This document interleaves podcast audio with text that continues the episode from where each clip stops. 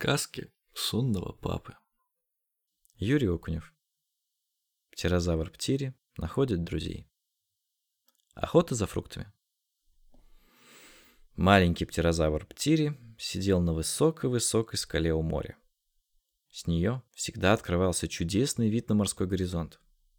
Но сегодня внимание Птири привлекало не любимое море с вкусной рыбкой, а густые заросли тропического леса.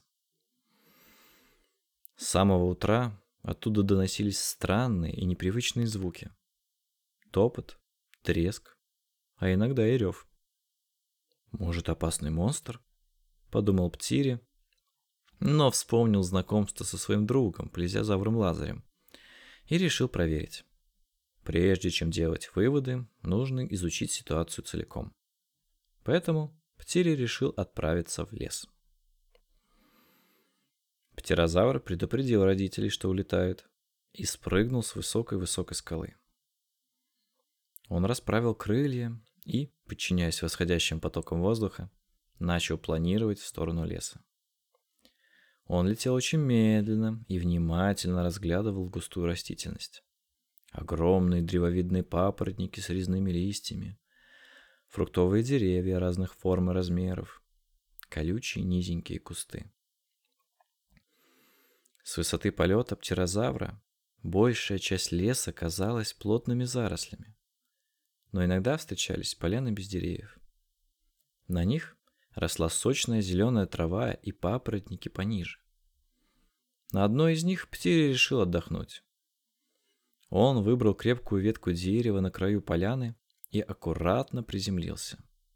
Уставшие крылышки с удовольствием расслабились. Вдруг на той стороне поляны Раздался громкий топот. Там явно бежал кто-то очень тяжелый. Чем ближе раздавался топот, тем громче становился треск. Неизвестный ломился сквозь ветки и, возможно, даже стволы деревьев. И вот, наконец, с ревом на поляну вылетел... Наверное, его можно было бы назвать монстром. По крайней мере, он походил на чудище больше, чем плезиозавр. Рогатый, с одним коротким рогом на носу и двумя длинными на голове, с крепким клювом вместо зубов, огромным костяным воротником, закрывающим шею, на четырех толстых ногах. И, судя по тому, как в щепки разлетелось попавшее ему под ноги бревно, очень сильный. Птири задрожал и замер, прислушиваясь и приглядываясь. Он пытался понять, что это рогатое существо сделает дальше. В полной тишине, словно даже ветер затаился от испуга, Птири с удивлением понял, что существо плачет. Иногда звук походил на рокот, но все же существо плакало, и огромные слезы скатывались с морды и капали на землю. Птири не выдержал и подлетел поближе. Что случилось? Почему ты плачешь? Трехрогий захлопал глазами и пробасил в ответ.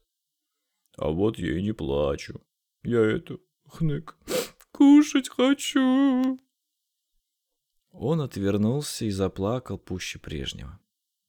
Птири подлетел совсем близко и обнял гиганта своими тоненькими кожистыми крыльями. «Не расстраивайся. Ну, все хорошо. Давай вместе поищем тебе еды. Трехрогий чуть затих. Я Птири, я Птерозавр. А как тебя зовут? Я Гаргантюа, но мама называет меня Гуни. Я Трицератопс. Гуня шмыгнул носом и спросил. А где мы будем искать еду? Птири огляделся. Расскажи, а что ты обычно кушаешь? Если я буду знать, я взлечу повыше и смогу найти то, что нужно. Трицератопс осмотрел Птири, покачал головой. Не поверил, что тоненький птерозавр сможет помочь. Но кушать очень хотелось.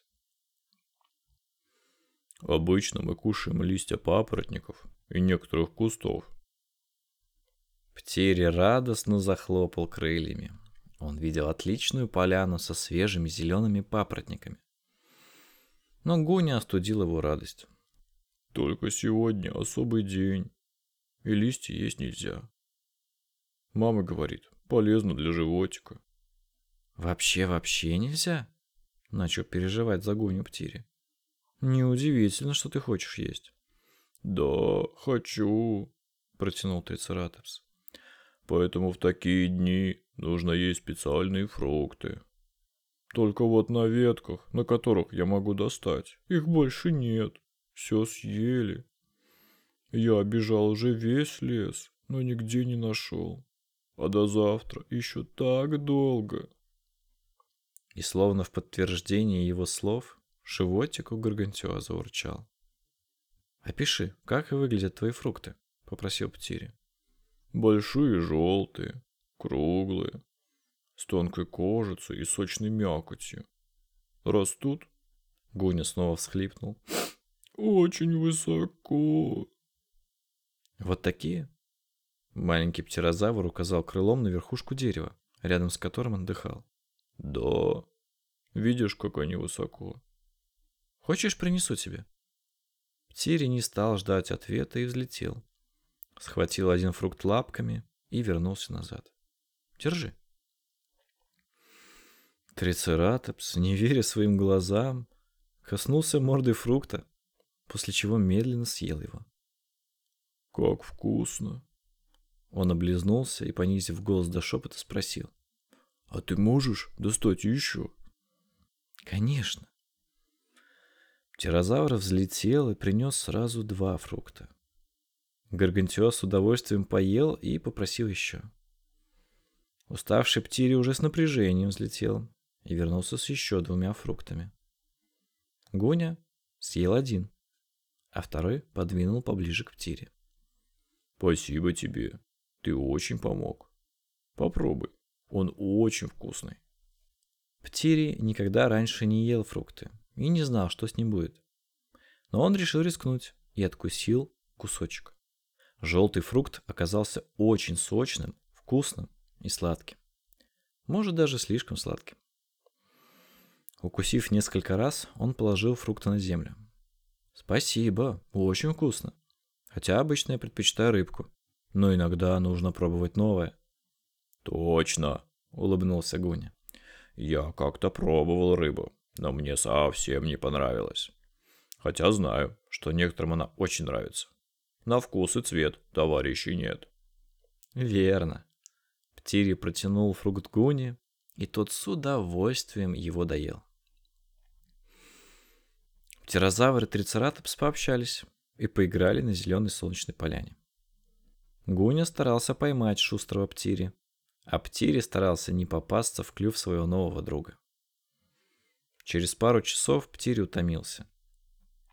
«Пора домой, скоро стемнеет». «Я так устал, придется долго лететь». «Не переживай», — поддержал друга Гаргантюа. «Садись на меня, я тебя довезу». «Точно? А тебе не будет тяжело?» — застеснялся Птири. «Что ты?» — ответил Гуня. «Ты легкий. Ты же мои фрукты не ешь?» Он засмеялся своей шутке, словно от желтых фруктов можно было стать настоящим трицератопсом. Гуня качнул головой, приглашая Птири сесть ему на спину. Маленький птерозавр взлетел и аккуратно приземлился на трицератопса. «Щекотно!» — хохотнул Гуня и пошел в лес. «Ты знаешь, куда идти?» спросил Птири. К морю. Все знают, что птерозавры живут на высокой-высокой скале у моря. И потопал через густые заросли. Птири смотрел по сторонам и наблюдал, как иначе выглядит лес изнутри, а не с неба. Свет падал лучами сквозь листву, создавая удивительное представление. Всюду, где они пробивались, цвели цветы и росли фрукты с ягодами. Иногда из зарослей появлялись любопытные мордочки незнакомых птиц-зверей, изучали друзей и исчезали в тени. Вскоре Гуня вышел на пляж и сказал. «Ты почти дома, пора лететь». «Спасибо тебе. Я очень рад с тобой познакомиться. Ты успеешь вернуться домой до темноты?» «Не переживай, Птири. Я найду дорогу даже в темноте. тому же, если дороги не будет, я просто ее сделаю. И Гаргантюа топнул ногой, отчего ближайшие деревья затряслись. Птири засмеялся вместе с Трицератопсом, после чего махнул на прощание крылом. Гуня пошел домой, а полетел к своим родителям. Он вернулся вовремя. Мама и папа птерозавры крепко обняли птири, дали запасенную ранее рыбку и сели вместе смотреть закат. Сегодня он был лимонно-желтым, нежным и умиротворяющим. Под эту красоту Птири спокойно заснул, утомленный долгим перелетом и помощью Гуни. Он набирался сил для нового дня, для встречи с новыми друзьями и, конечно, для наблюдения за новыми закатами. Спокойной ночи, Птири.